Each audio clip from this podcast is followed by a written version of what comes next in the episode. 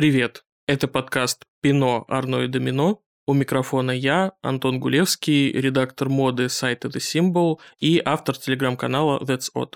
И я, Яна Лукина, фэшн-журналист, автор телеграм-канала Superficial Space Cadet.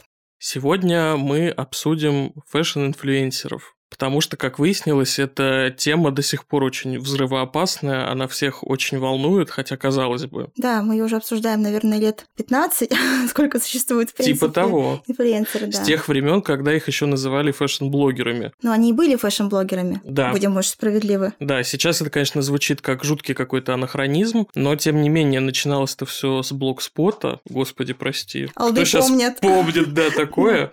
И тогда это были действительно блоги. И, собственно говоря, почему мы решили обсудить эту тему в своем подкасте, я имел неосторожность выложить в Телеграме пост о том, что меня триггерит новое поколение fashion-инфлюенсеров, вот, которые появляются сейчас, плюс-минус, потому что создается впечатление, что они, в отличие от OG fashion-инфлюенсеров, да, тех, которых называли блогерами, они не совсем искренне в том, что они делают, они как будто хакнули систему и поняли, что они могут Зарабатывать деньги. зарабатывать деньги, получать подарки и всякие плюшки, при этом мода как таковая и как бизнес, и как, ну, средство самовыражения, скажем, да, как некий медиум. Искусство. Искусство, господи, прости. Она и мне очень интересна, на самом деле. Вот создается такое впечатление, и у меня разгорелась прям баталия в комментариях, что случается не очень часто, а тут прям у всех было какое-то мнение на этот счет. Подожди, а кто-нибудь защищал? Конечно? Ага. безусловно. Интересно, а какие были аргументы? А главный аргумент был, что что вы придираетесь, они не должны быть модными энтузиастами, это не их работа.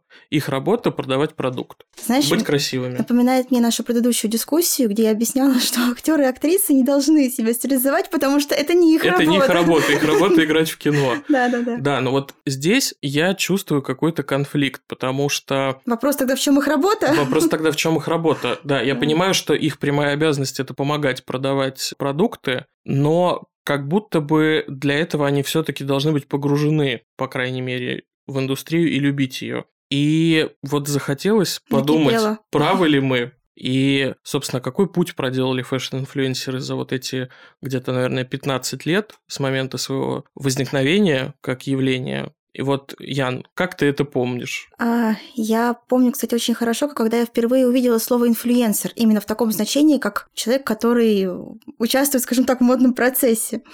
Был такой журнал, он назывался Herself. У него была главред по имени Лула, она была... Это, знаешь, наверное, такой был первый диджитал-инфлюенсер еще на моей памяти. Она скрывала, естественно, свою там настоящую личность, э, оставалась только полуанонимной. Значит, идея там у нее была такая, что весь свой журнал, который она выпускала, по-моему, два раза в год, она отрисовывала. И, соответственно, она могла поставить на обложку кого угодно, от Клеопатры до Мирославы Думы, чем она, в принципе, и промышляла. И вот как раз она любила свой журнал поделить на такие главы, и там как раз была один раз глава именно influencers. Я подумала, какое интересное слово, да, потому что это был, наверное, 13-й, мне кажется, год, если даже не раньше, то есть прям совсем вот давно-давно. То есть тогда казалось, то есть было понятно, да, по смыслу, почему, что такое там influence, да, влияние. Но в чем разница, например, есть там э, tastemakers, да, так называемые, а есть influencers. И где разница, тогда, наверное, не совсем было понятно. Мне кажется, сейчас, конечно, она понятнее стала, очевидней, потому что инфлюенсеры — это, ну, наверное, в таком стереотипизированном представлении, это люди, которые живут в запрещенной сети, имеют большое количество фолловеров, там регулярно себя фотографируют в вещах модных э, брендов и, соответственно, тем самым помогают им, ну, по крайней мере, так принято считать, как, считают в народе, продают эти вещи. Вот, наверное, как-то так. И тогда я, наверное, не могла бы провести вот эту черту между тестмейкерс, да, и инфлюенсерами. А сейчас, конечно, я ее немножко острее чувствую, хотя, наверное, опять же, я не смогу там ее досконально объяснить, но, конечно, да, инфлюенсеры — это такие бравые солдаты, наверное, fashion-индустрии, которых призывают на значит, неделе моды, они туда приходят, там отрабатывают свое, перемещаются с шоу на шоу, переодеваются, очевидно, не знаю, в машине за ширмой, и вот, значит, такая у них деятельность. Как-то так. Но вообще, наверное, единственный fashion-блогер первой волны, который в итоге смог переквалифицироваться в Инфлюенсера? в современном смысле этого слова, это Bryanboy. Ага, ну ты знаешь, да, потому что ведь он же вел, вот мы не сказали, что это первая волна, она чем была примечательна? Они, правда, писали тексты в Они, своих правда, блогах, писали да. тексты, да. И Почему я говорю, что они были в полном смысле этого слова fashion-энтузиастами? А потому что не могло быть по-другому. Никто еще не знал, что на этом можно будет заработать и получить какие-то привилегии в индустрии. Это люди, которые, правда, искренне любили моду, и вся их деятельность была направлена на, на то, да, чтобы стать частью индустрии, потому что они искренне этого хотели. И они в своих блогах нашли для себя возможность обойти вот тот ужасный гейткипинг, о котором да, все так да. много говорят, и как-то приобщиться.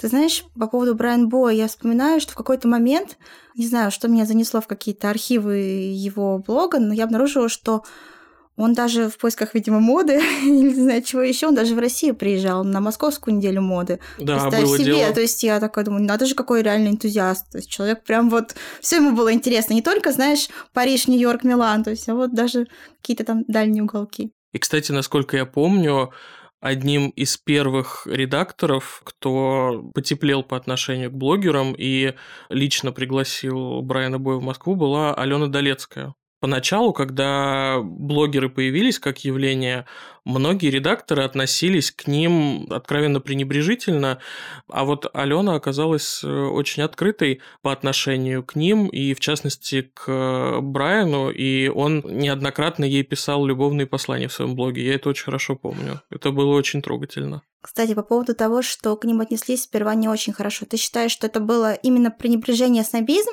или это было уже предчувствие, то есть опасение какое-то, что вот эти люди могут... Сегодня ты сидишь на первом ряду, а завтра они сядут на твое место. Мне кажется, это был поначалу все-таки снобизм знаешь, ничего не предвещало в какой-то момент. Все поняли, что это серьезно, и с блогерами придется считаться только когда, собственно, их начали сажать в первый ряд. Это был тот самый исторический показ Дольче Габбана, когда как раз Брайана Боя посадили рядом с Анной Винтур. Это был прецедент. Такого до этого никогда не было. И по большому счету блогеров-то и не воспринимали как часть фэшн-процесса. То есть они как бы существовали немножко на своей планете, а тут большой бренд пригласил блогера, еще и посадил в первый ряд, наравне с главредом американского Vogue. Такого никогда не было.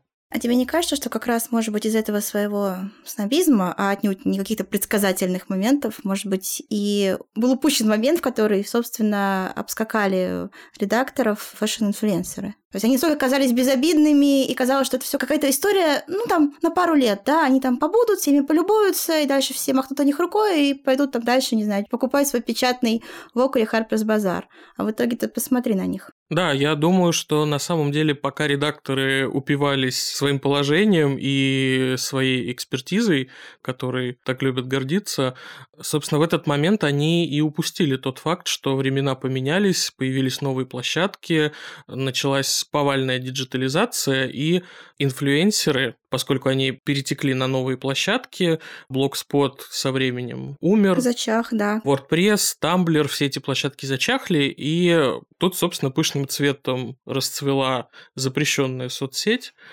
ныне запрещенные, на тот момент еще нет. И все блогеры перетекли туда, и, собственно, появилось такое явление, как fashion-инфлюенсер. И редакторы упустили тот момент, что это не только стало полноценным явлением, но еще и полноценной профессией. А раз уж эта профессия самая настоящая, то возникает вопрос, можно ли этому научиться, если можно, то где, и что для этого вообще нужно уметь. И мы выяснили, что научиться этому можно, и можно этому научиться даже у нас в России, в Москве, в Fashion Factory School, ведущей школе в сфере фэшн-образования в России и СНГ.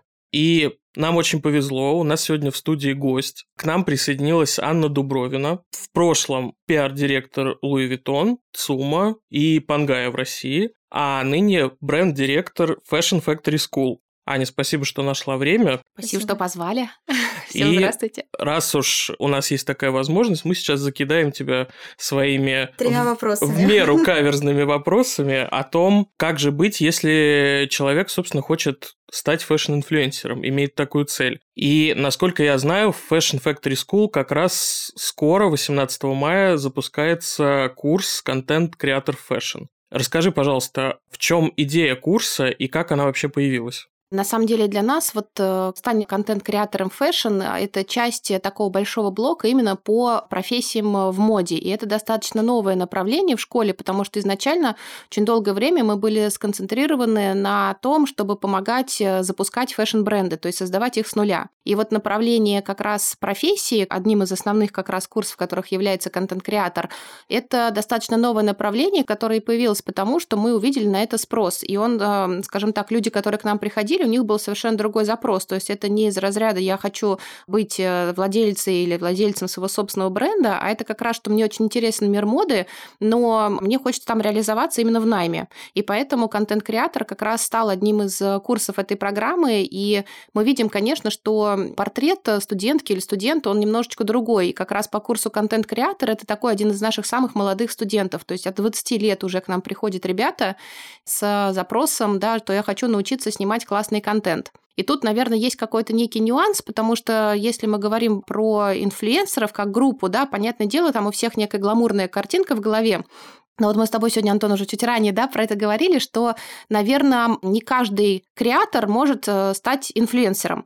Но, с другой стороны, невозможно стать инфлюенсером, не будучи креатором. Потому что в какой-то момент, э, в любом случае, какой основной как бы, запрос, э, да, по крайней мере, студентов, которые к нам приходят. Я хочу сотрудничать с брендами, я хочу снимать какой-то классный контент, я хочу как бы самореализоваться, получить профессию, зарабатывать деньги. И что особенно классно, что эта профессия контент-креатора, ты действительно совершенно там не зависишь от географии, географии, ты можешь быть э, в любой моменте и снимать э, контент на телефон. Это, мне кажется, особенно со всеми последними событиями, стало прям таким супер востребованной экспертизой, да, и люди как раз для себя совершенно точно видят все основные преимущества этого. То есть ты получаешь профессию, которая позволяет тебе начать уже работать, э, зарабатывать, получать какие-то контракты, соответственно, и заказы в любой точке, где бы ты в этот момент не находился. Вот поэтому, наверное, у нас в основном курс как раз построен на том, что мы учим, с одной стороны, делать контент, и причем у нас как бы, да, очень классно устроен курс, что у нас есть куратор курс, это фотограф, у нас есть, а, допустим, мы обучаем предметные съемки, мы обучаем съемки с моделями, мы даем шаблон по брифу, который а, получает какой-то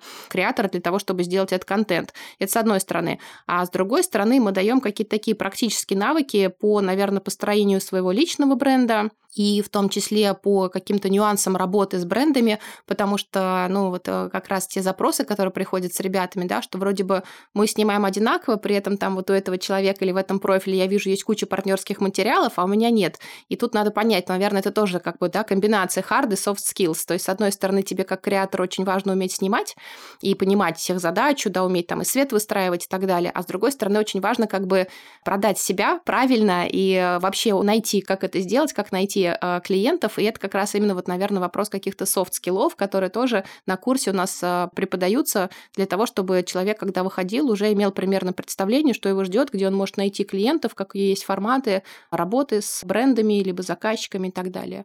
Ну, то есть звучит так, как будто бы перспектива все-таки есть у российских контент-креаторов, потому что в какой-то момент показалось, честно говоря, что ну, мы будем изолированы, и ничего хорошего уже никого не ждет. Ой, нет, я абсолютно уверена, что есть перспективы. На самом деле мы вообще, ну и по себе видим. А, я вот только сегодня недавно обсуждала тоже ранее с журналистом, у нас была такая встреча, да, что, конечно, мы как школа, которая дает образование, очень таким, наверное, являемся хорошим а, индикатором вообще какого-то уровня уверенности людей в завтрашнем дне. Потому что когда ты не уверен, а, возможно, последнее, что ты хочешь, это пойти получить какое-то долгосрочное образование в этой стране и, и так далее. И судя по тому, что у нас все направления направления растут, мы видим, что сейчас какая-то некая уверенность у людей появилась. То есть к нам приходят с запросами от создания брендов до получения профессий. Более того, даже вот в нашей собственной маркетинговой деятельности мы тоже понимаем, что на самом деле вот канал инфлюенса сейчас наоборот укрепился, и мне кажется, стал каким-то одним из основных таких инструментов, которые используют очень многие бренды. Опять же, естественно, с точки зрения, если мы все-таки говорим про моду, но в первую очередь это визуальный язык, и поэтому тут как раз, мне кажется, у контент-креаторов э, не то что перспектива, красиво, просто ну, достаточно радужная картинка, по крайней мере, пока а, наблюдается. И мы по нашим внутренним данным мы тоже видим, что курс «Стань контент-креатором фэшн» один из наиболее популярных и очень активно продается в первую очередь в соцсетях. То есть тут нам практически не приходится прилагать каких-то усилий. Это, что называется, курс, который продает сам себя, просто потому что мы все сейчас в соцсетях, и все сразу видно, да, ты видишь какой-то профиль, как, соответственно, там человек начинает работать и так далее, и сразу про себя думаешь, а я тоже так хочу, где меня как бы научат. Поэтому совершенно тенденция, мне кажется, позитивная видна, и будем стараться, чтобы каждый выпуск был все более и более для нас эффективным. И у нас, кстати, как раз тоже на этом курсе, вот я сейчас тоже вижу, судя по общению с брендами, когда мы с ними встречаемся и обсуждаем, что мы могли делать совместное с школой, и я говорю, что мы, например, можем посотрудничать для каких-то стажировок, или вы можете получить доступ, да, допустим, к нашим ребятам на курсе, дать какой-то готовый бриф, по которому они уже смогут что-то снять, и тогда, например, вы уже увидите и возьмете да, себе на заметку в качестве продолжения сотрудничества. Вот все бренды реагируют, еще если по каким-то другим опциям они там берут временно подумать, мы возвратимся и так далее, но тут практически все просто от э, компании, не знаю, по бытовой технике до классических фэшн-компаний, все всегда очень рады, все говорят, да, обязательно, причем я сейчас замечаю, что есть абсолютно разные модели, то есть это могут быть и штатные креаторы, это могут быть креаторы, которые работают по системе CPA, то есть которые делают контент, и если, соответственно, с них приходит клиент, они получают определенную комиссию.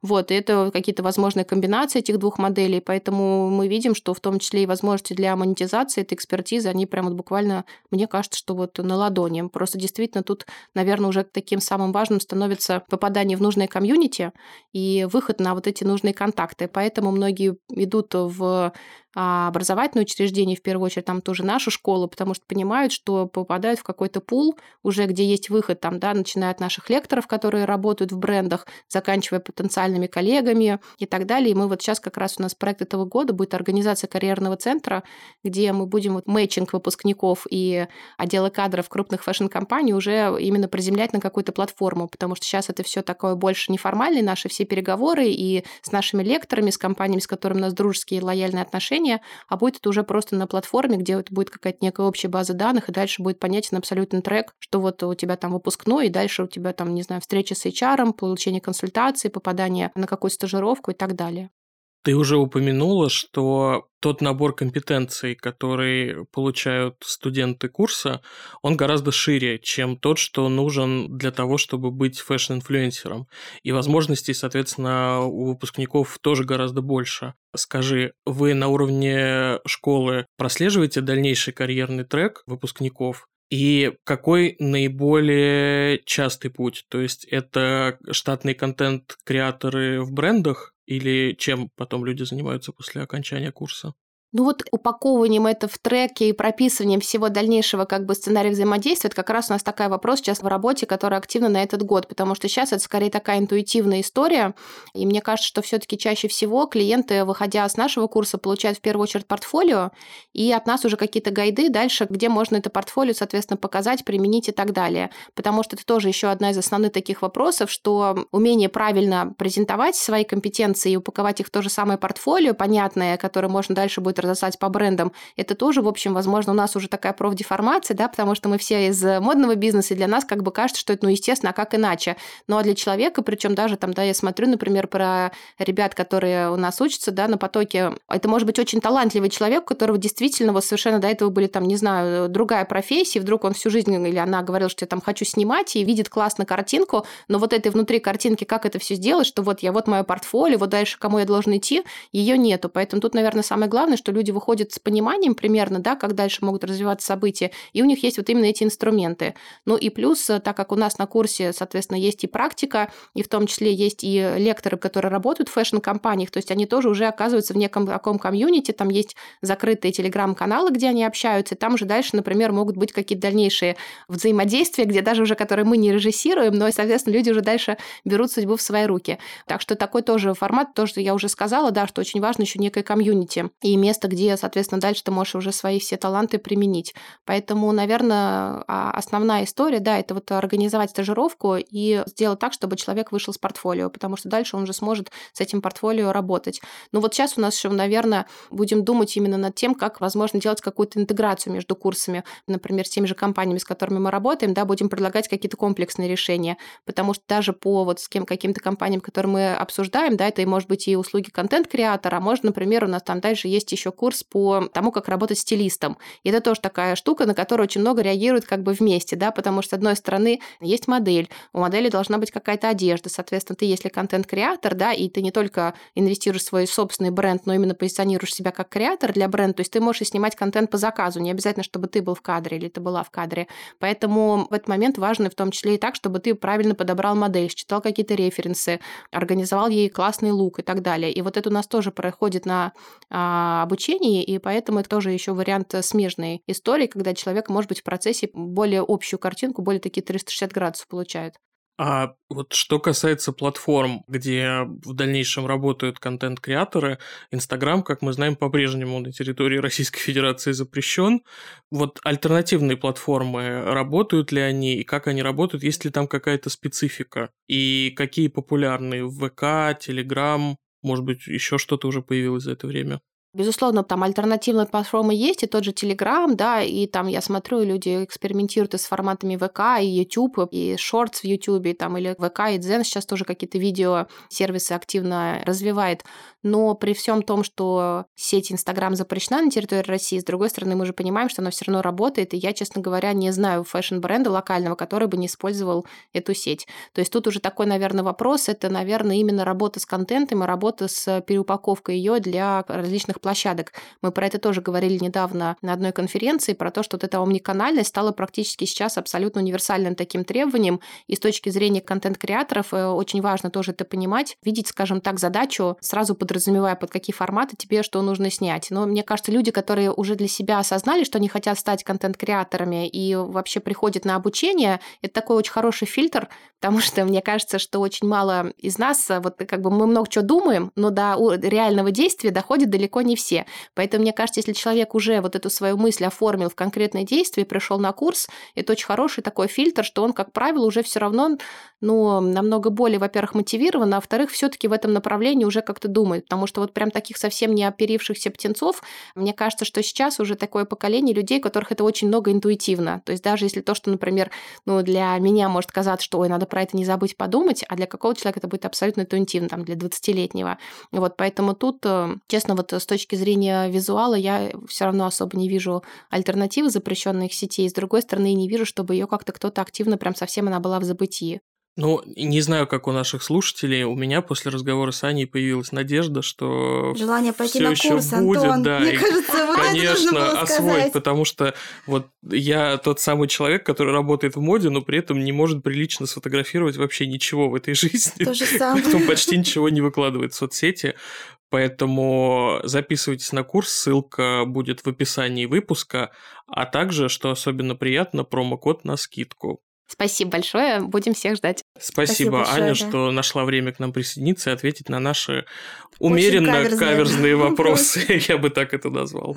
Но возвращаясь к теме того, почему инфлюенсеры до сих пор так триггерят людей и вызывают такие полярные мнения. Вот после того, как я написал этот пост, я увидел в телеграм-канале стилиста Иры Дубиной, который называется Мега Стиль. Очень рекомендую подписаться, если вы еще не.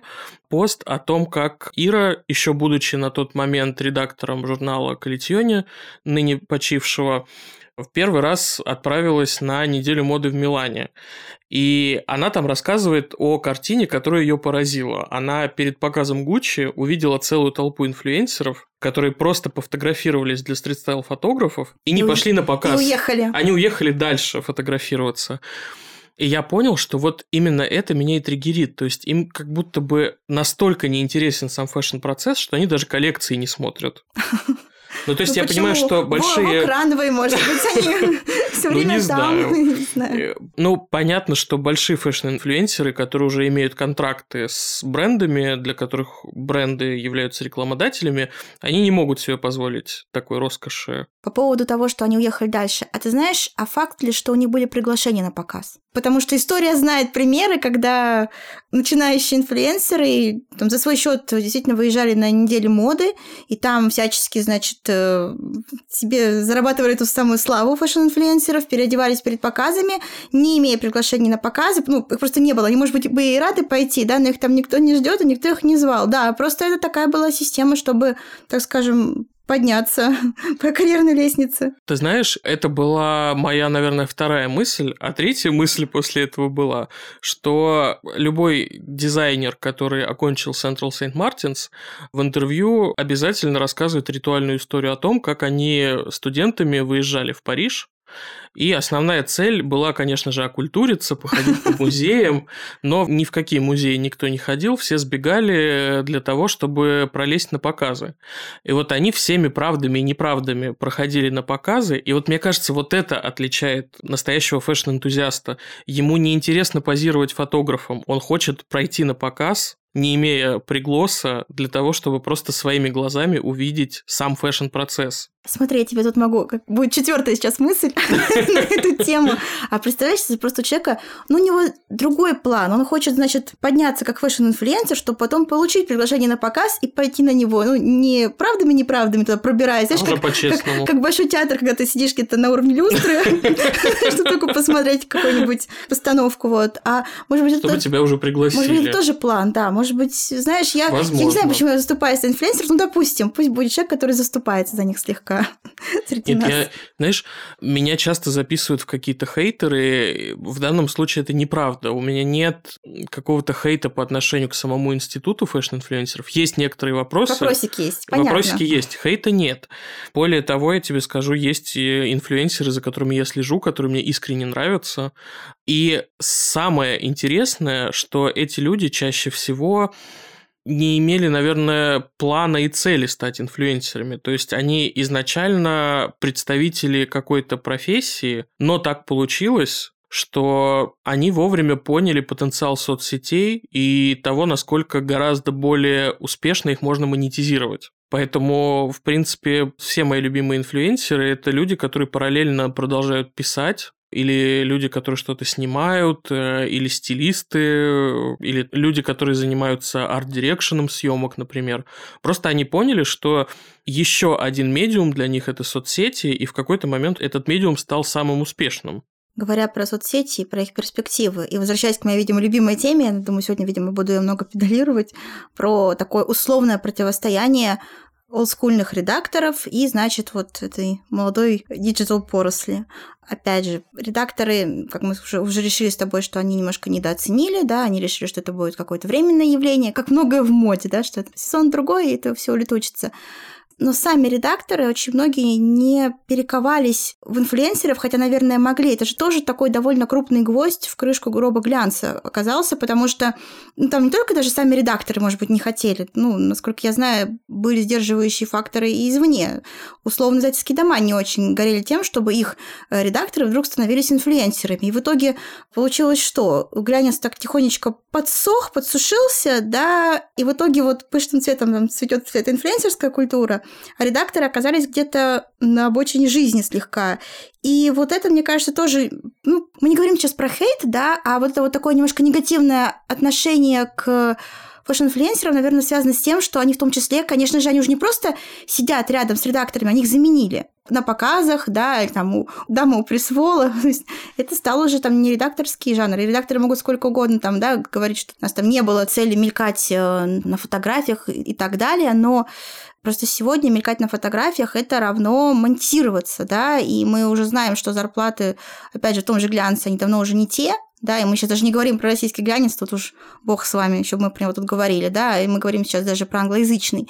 То есть я могу, наверное, понять эту легкую я не знаю, правильно ли здесь слово обида, да, но вот это такое ощущение, что, конечно, ну, это было всегда рядом, ты внимания не обращал, а потом вдруг раз, хоп, просыпаешься, а человек уже на твоем месте сидит, понимаешь, а ты как бы где-то с другой стороны. Вот мне кажется, еще с этим связано это вот вечное, почему мы все время возвращаемся к теме инфлюенсеров, и мы никогда не обсуждаем их в позитивном ключе, в основном мы, я имею в виду, там, индустрия, да, всегда какая-то вот повареха дегтя, с которой, в принципе, мы подходим к дискурсу, касающемуся инфлюенсеров, да, потому что вот кажется, что они заменили, они при этом как будто бы не, совершенно некомпетентны, их не интересует мода, да, то есть думаешь, то есть еще тебя не просто заменили, а еще на кого? Ты там весь, значит, там закопался, прочитал 35 биографий Коко Шанель зачем-то, неизвестно зачем, вот, но ты, значит, там старался, трудился, человек, у тебя вот это ощущение, что он как-то очень легко этого еще добился, да, вот это ощущение какой-то такой легкости, что подумаешь, там, поснимал каких-то там парочку роликов или, не знаю, каких-то фотографий понавыкладывал в Инстаграм, запрещенный в России. И вот, значит, его там уже успех, его, значит, катают э, с курорта на курорт, он, значит, посетитель всех топовых показов, да, все эти вот выездные показы Гуччи, Луи Виттон, Шанель Диор, он, значит, там везде в первых рядах. И вот это, наверное, вот мне кажется, что к инфлюенсерам такое отношение отчасти вот от этого чувства несправедливости, как будто бы они несправедливо это заработали. Но тут возникает вопрос, правда ли это настолько несправедливо, потому что я вспоминаю нашу любимку Кьяру Ферраньи, которая... Я все время, кстати, когда я работала в журнале «Татлер», и нужно было сделать с ней интервью, естественно, никому не хотелось, наверное, этого делать. Нужно было написать профайл. И вот, значит, она жила тогда уже в Лос-Анджелесе, уже немножко релацировалась, значит, из Милана на время. И вот, значит, я там, как какой-то младший сотрудник, значит, осталась, чтобы с ней поговорить по телефону. У нас был диалог, наверное, минут на 15. Она была такая абсолютно классическая, наверное, в этом смысле представительница своего жанра, да, она сказала, что она абсолютно grateful, blessed, э, за все благодарна, и все трудности ей только помогают идти вперед, она там преодолевает. То есть человек не говорил про то, что ему все удалось легко, наоборот, как бы вот, что много было трудностей, но вот она не сдалась. И ведь это не то, чтобы скрывается, что она, правда, очень осознанно со своим тогдашним бойфрендом делает свою карьеру фэшн-блогера. Они, правда, приезжали на неделю моды за свои деньги, вот то, что мы уже сегодня упоминали, да, где там ее фотографируют фотографировали, и у нее не было приглашений там на все показы, может быть, там на, два с половиной было, а на остальные не было. Она, значит, там в своей какой-то одежде покупала за свой счет тогда одежду брендовую, у нее позволяло это, конечно, ее бэкграунд, она из довольно состоятельной семьи, насколько я помню. То есть там прям все было очень четко продумано на много лет вперед, то есть это прям был бизнес-план.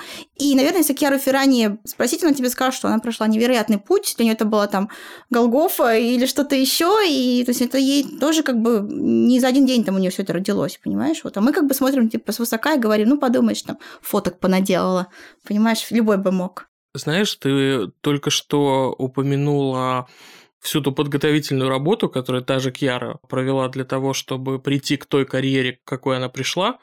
И вот здесь возникает вопрос. Долгое время существовал миф о гейткипинге в модной индустрии и в первую очередь в глянце. Угу. Считалось, что это какой-то закрытый клуб, стать редактором невероятно сложно, попасть туда практически никак в нельзя. В проще попасть. Да, чем стать редактором... Интерном стать в каком-нибудь шоуруме. интерном э, какого-нибудь ВОК или Хантерс Базар. При этом блогеры, на тот момент еще блогеры, выглядели такой здоровой альтернативой. Как бы вот если ты не смог таким конвенциональным путем попасть в моду, то ты можешь просто завести блог, просто что-то туда писать, просто выкладывать туда какие-то свои фотографии, и э, тебя заметят, полюбят и пригласят на показ Дольче Габбана, посадят рядом с Анной Винтур. Но вот тут возникает вопрос, а нет ли того самого гейткипинга в инфлюенсерстве? И на тот момент его, наверное, было меньше, но вот даже ты упомянул подумала, что даже на тот момент Кьяре пришлось очень много очень дорогих вещей покупать за свой счет, прежде чем ее бренды да, начали одевать. Ей пришлось конечно. вложиться. А сейчас, когда планка задрана просто буквально до небес, прежде чем тебя начнут одевать бренды, тебе все эти дорогие дизайнерские вещи нужно покупать самому. Условно, человек с улицы без какого-то определенного финансового семейного бэкграунда, ему очень тяжело будет войти вот в эту тусовку. Ну, что уж там говорить. В этом, как бы, наверное, вот из того, что меня, наверное, немножко так триггерит чуть-чуть, это как раз то, что начиналось как что-то супер демократическая, то есть просто вот прям вот любой может стать инфлюенсером, каждый практически, понимаешь? Ну, на самом деле, отчасти правда, то есть даже, слушай, даже собаки становятся инфлюенсерами, и коты, и хомяки, и кто только нет, и как бы, наверное, в этом есть какая-то доля истины, да, но по факту все равно мы пришли, во-первых, к очень классической модели, как выглядит инфлюенсер. Это конвенциональная, привлекательная женщина, высокая, худая, да, и... Блондинка с голубыми Скорее глазами. Скорее всего, блондинка с голубыми глазами, да, я помню, вот у меня тоже был пост в свое время в Телеграме, ну, я там написала, что фэшн-индустрия, двоеточие, значит, там, боремся за diversity, значит, чтобы было больше разных типажей на подиуме и в рекламных кампаниях, там, и в это время фэшн-инфлюенсеры, двоеточие, просто абсолютно одного типажа. Ctrl-C, Ctrl-V. Да-да-да. Копировать, вставить. Просто копировать, вставить, да. И, может быть, даже это логично, что вот эта вот привилегия красоты, привилегия денег, она в итоге и победила, и очевидно, что да, можно там как угодно, как некий такой тотем потрясывать каким-нибудь редким залетным инфлюенсером, который отличается внезапным образом от вот этих вот наших любимых классических инфлюенсерш. Но это, как правило, не знаю, один, наверное, на сто, да, все остальные, ну, мы примерно представляем, как они выглядят.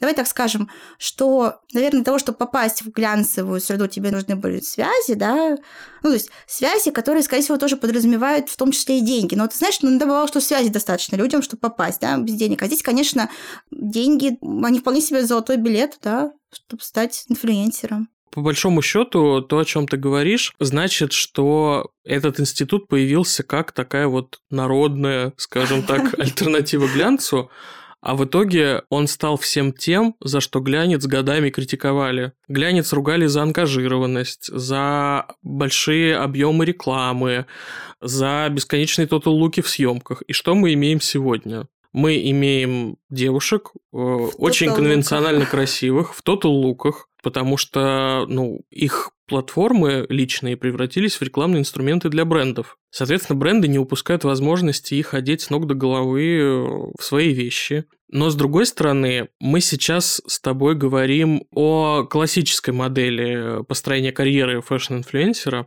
но ведь есть и другие пути. И, собственно, есть способы обойти вот этот э, э, в виде денежного вопроса, внешности где-то, да, обойти вот эту привилегию привлекательности, сейчас очень выстреливают, как мне кажется, какие-то альтернативные, небанальные форматы, в том числе, собственно, тот, с кого весь этот холивар про инфлюенсеров начался, Style.com, Бека Гвишиани, если кто вдруг не знает, в запрещенной соцсети есть профиль э, style.com, где э, молодой человек по имени Бека Гвишани, э, грузин, делает, ну, как я это вижу, рекапы того, что происходит в модной индустрии. То есть он придумал очень узнаваемый шаблон на кляйновском таком синем фоне, белая надпись, там, не знаю, прямо сейчас на показе Dior Cara Delevingne, грубо говоря. И несмотря на то, что многих, и меня в том числе, этот формат немножко триггерит, потому что, ну, как бы, а в чем тут контент? Да, ты просто пересказываешь то, что видишь. Но с другой стороны, вот он как раз пример человека, который смог придумать какой-то свой формат, которого до этого ни у кого не было, и он залетел. Ты знаешь, ведь вопрос же не только того, что ты должен придумать формат, у тебя должна быть аудитория под этот формат.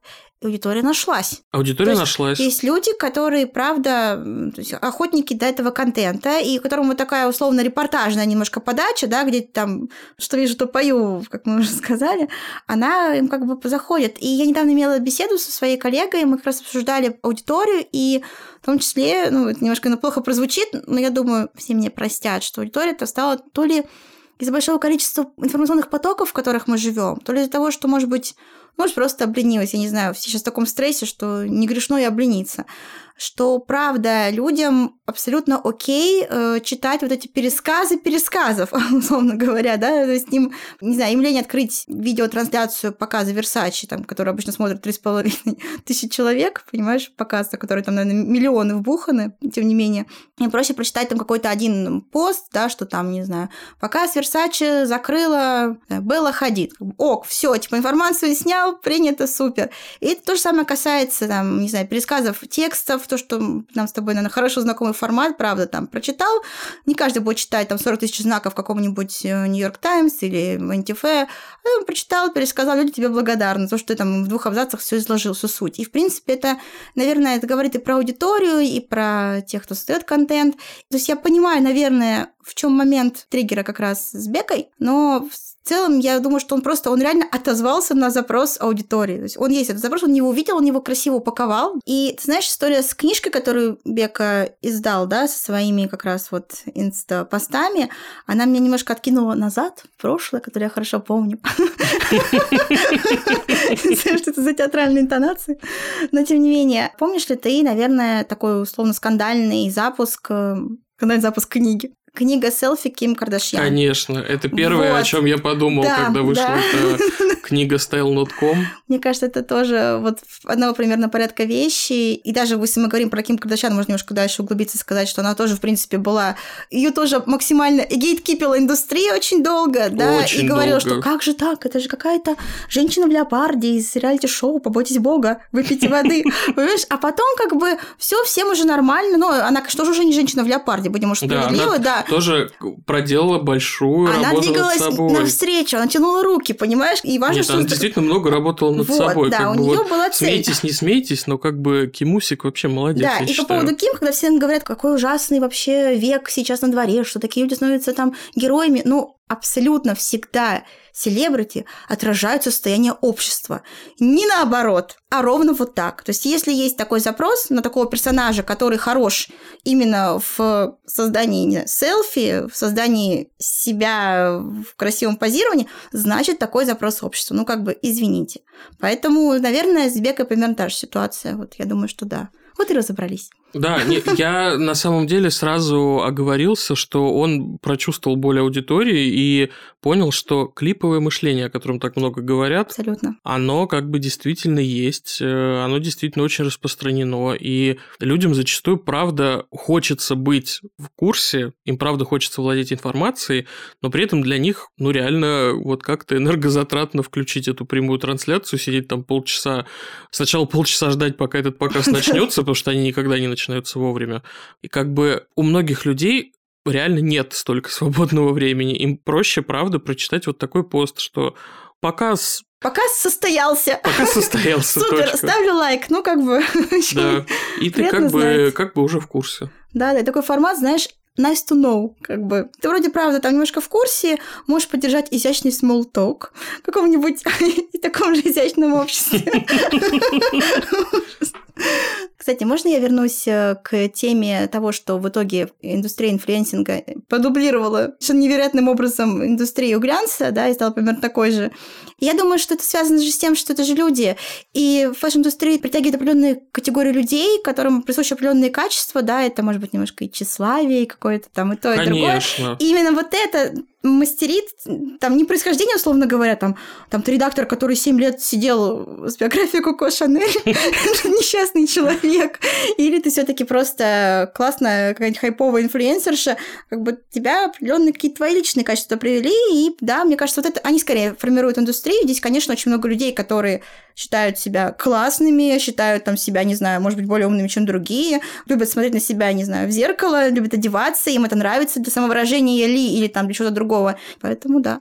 Знаешь еще что интересно? Вот эта фраза «они не фэшн-эксперты, они не обязаны как-то глубоко разбираться в моде», и уже даже мы пришли к тому, что и вообще интересоваться ей Да, они не зачем? обязаны, просто хорошо выглядеть. Да. Если даже абстрагироваться от всего этого и действительно принять для себя, что да, фэшн-инфлюенсер – это вот такой некий рекламный инструмент, это человек, который э, в маркетинге должен разбираться больше, чем, собственно, в хитросплетениях нашей богоспасаемой индустрии. Вога спасаемый. Ой, Вог, по-моему, ничего уже не спасает в этой индустрии.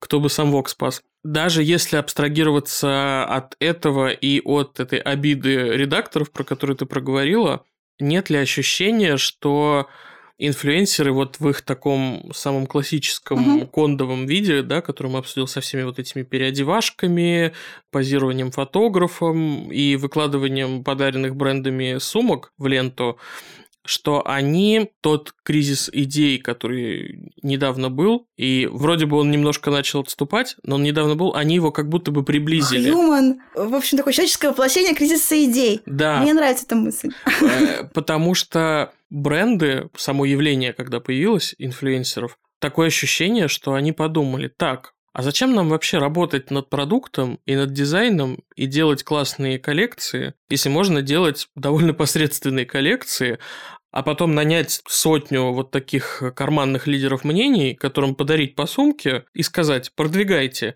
И они будут манипулировать общественным мнением и продвигать вот эти плохие, некрасивые сумки, говоря, что это вообще лучшее, что мы видели в своей жизни. И тут мы приходим к мысли, которую я хотела сегодня озвучить. Короче, бренды во всем виноваты. Да, как всегда, виноваты это на самом деле не инфлюенсеры, а бренды. Бренды, Потому что да. если говорить об инфлюенсерах, Ну, как бы знаешь, много ли найдется людей, э, которым придет некий бренд N большой да, и очень деньги, важный, сумку. да, даст деньги, сумку Ой, и скажет, ты не-не-не, теперь ты- важный, влиятельный человек для индустрии, Да. но вот ты сначала напиши, что наша сумка классная.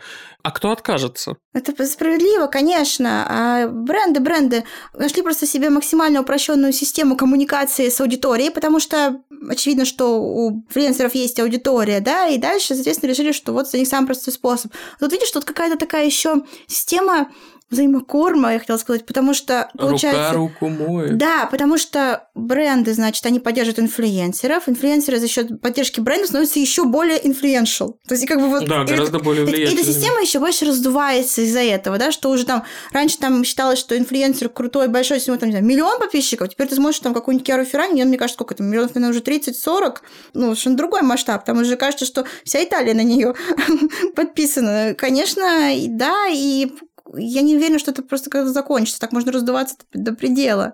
Поэтому, знаешь, я еще хотела вот какую мысль вбросить. У нас немножко такой нелинейный выпуск, но, видимо, нас озаряют идеи. Мы все время пытаемся сравнивать фэшн-инфлюенсеров с редакторами, да? Может быть, они просто на этой шкале вот этих людей, которые так или иначе участвуют в фэшн-процессе, может быть, они все-таки ближе к моделям. Ты знаешь, и да, и нет. С, с одной стороны, они действительно продают продукт, вот как бы товар лицом, что Товар называется, лицом, на да, себе. просто правда. А с другой стороны, ну, как бы они же э, претендуют на людей, у которых есть некий собственный стиль. Несмотря на то, что на данный момент это уже скорее миф, Э, потому что да, они это постоянно уже- ходят в что-то луках, но как бы они м, претендуют на то, что они интересны как персоналити. Понимаешь, модель, она не интересна тебе как личность. Ну, ты что-то прям совсем, Антон, на Ну, модели. Ну, это, это звучит ужасно, да, но понимаешь, когда модель идет по подиуму, ну, окей, допустим, если это Наоми Кэмпбелл, которая уже селебрити in her Ну, own она right, уже прям, да. да, это другая история. Но если какая-то модель, которую ты даже не знаешь, как зовут, она идет по подиуму, она тебе интересна сугубо с точки зрения того, как на ней смотрится вот данное платье. То есть ты про нее ничего не знаешь. Я... А много ли ты знаешь про Леони Хани, например? Вот. Но она выкладывает столько, что сторис и постов, что у тебя может создаться впечатление, что ты просто с ней живешь в одной квартире. Потрясающе.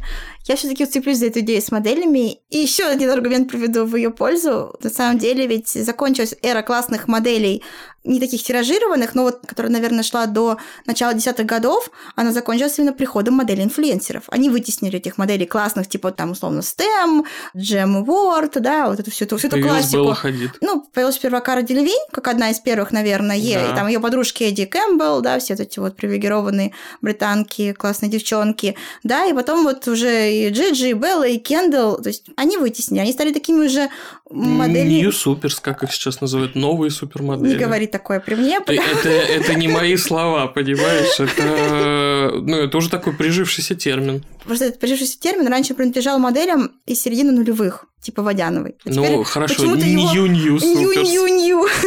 Просто да-да-да. Поэтому вот я про это думаю, и вот думаю, что, может, правда, они, они ближе туда. В общем, у меня вот какая-то такая меня почему-то идея осенила. И, может быть, мы зря на них, бедных, так много гоним, понимаешь? Их задача действительно просто тупо надеть вещь, тупо в ней появиться где-то, что тебя сфотографировали или подсняли. Дальше все это должно отправиться в соцсети. В принципе, как бы на этом твоя коммуникация с этой вещью, как правило, заканчивается. То есть она даже чаще всего не остается у тебя в гардеробе, да, действительно какая-то сумка. Сумки, наверное, да, а все остальные вещи там они... Еще, что меня еще поражает, что при всей нашей одержимости индустрии вот этим вот за все хорошее против всего плохого, да, что там надо носить вещи многократно, это абсолютно никого не смущает, что инфлюенсеры, адепты культуры, даже не то, что один день одно платье, там Семь переодеваний в семь день. переодеваний в день, да, и потом кто эти платья видел, да. Слушай, ну вот, вот здесь я хочу выступить как раз-таки в защиту инфлюенсеров, им все-таки сэмплы выдают, которые потом в шоурум Нет, я согласна, да, но ты понимаешь, что это может создать у человека очень наивного, еще только постигающего вот этот вот весь мир моды, что это как бы ок. Вот да, это вот, и типа, более того, часто создает. да. О чем я и говорю. Инфлюенсеры, к сожалению, сами, возможно, того не осознавая и не имея в виду ничего плохого, они выдают вовне такие очень противоречивые и часто негативные посылы. правда. Они фактически ну, заставляют нас покупать как можно больше вещей, потому вот. что действительно, когда ты смотришь красивая девушка, которая как-то тебе очень импонирует, и она так часто переодевается, и все это так красиво, и такой лайфстайл красивый, сегодня она в Париже, завтра она там уже в Буэнос-Айресе, послезавтра она там в Италии пасту ест, при этом она постоянно в разных вещах, тебе тоже так хочется. И у многих людей это формирует какие-то ну, я бы сказал, неадекватные ожидания вообще от жизни. жизни. Да, потому что, ну, сколько нужно зарабатывать, чтобы реально покупать себе столько вещей. А, а многие люди след. Да, а многие люди реально не отдают себе отчета в том, что они не покупают эти вещи, им их выдают. Да, кстати, это правда, потому что мы как-то уже автоматически, мне кажется, понимаем, где вещи выданные, а где не выданные, а многие люди, правда, думают, что... Это их вещи. Это их вещи, да. они ими владеют, эти вещи где-то лежат, у них какие-то просто, не знаю, видимо, гардеробные размером э, с многоэтажку в Бутово, потому что, ну, как еще куда можно это все положить? Да, да, абсолютно, конечно. Но, ты знаешь, как будто бы нет какого-то однозначного вывода по следам нашего разговора. Но вот что я хочу сказать. Я хочу сказать, что все профессии нужны, все профессии важны. Просто хотелось бы, чтобы немножко опала лишняя шелуха, и, наверное, чтобы все участники модного процесса подходили к своей работе более ответственно и понимали, какое влияние они оказывают на аудиторию, Потому что у меня нет вопросов к самому явлению фэшн-инфлюенсинга. Больше есть вопросы к тому, как некоторые люди несут свою миссию. И надо всегда помнить, что с большой аудиторией приходит большая ответственность. Да, heavy is the head that wears Перефразируя, знаешь, из Человека-паука великую фразу.